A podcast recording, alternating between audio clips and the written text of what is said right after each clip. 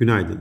Sanayi üretimi Kasım ayında yıllık bazda %2.6 olan beklentimizin altında kalarak %0.2 oranında artarken aylık bazda üretim Ekim ayındaki %0.3'lük daralmanın ardından %1.4 düştü. Böylece sanayi üretimi üst üste 5. ayda da aylık bazda daralmış oldu. Kasım ayında işsizlik oranı 0.4 puan artarak %9 seviyesinde gerçekleşti. Bugün Türkiye Cumhuriyeti Merkez Bankamızın New York'ta yatırımcı toplantısı gerçekleştirecek. Yurt dışında ise Amerika'da tüfe verisi takip edilecek. Bu sabah Asya endeksleri alıcılı bir görünüm sergilerken Amerika'da vadeliler yatay işlem görüyor.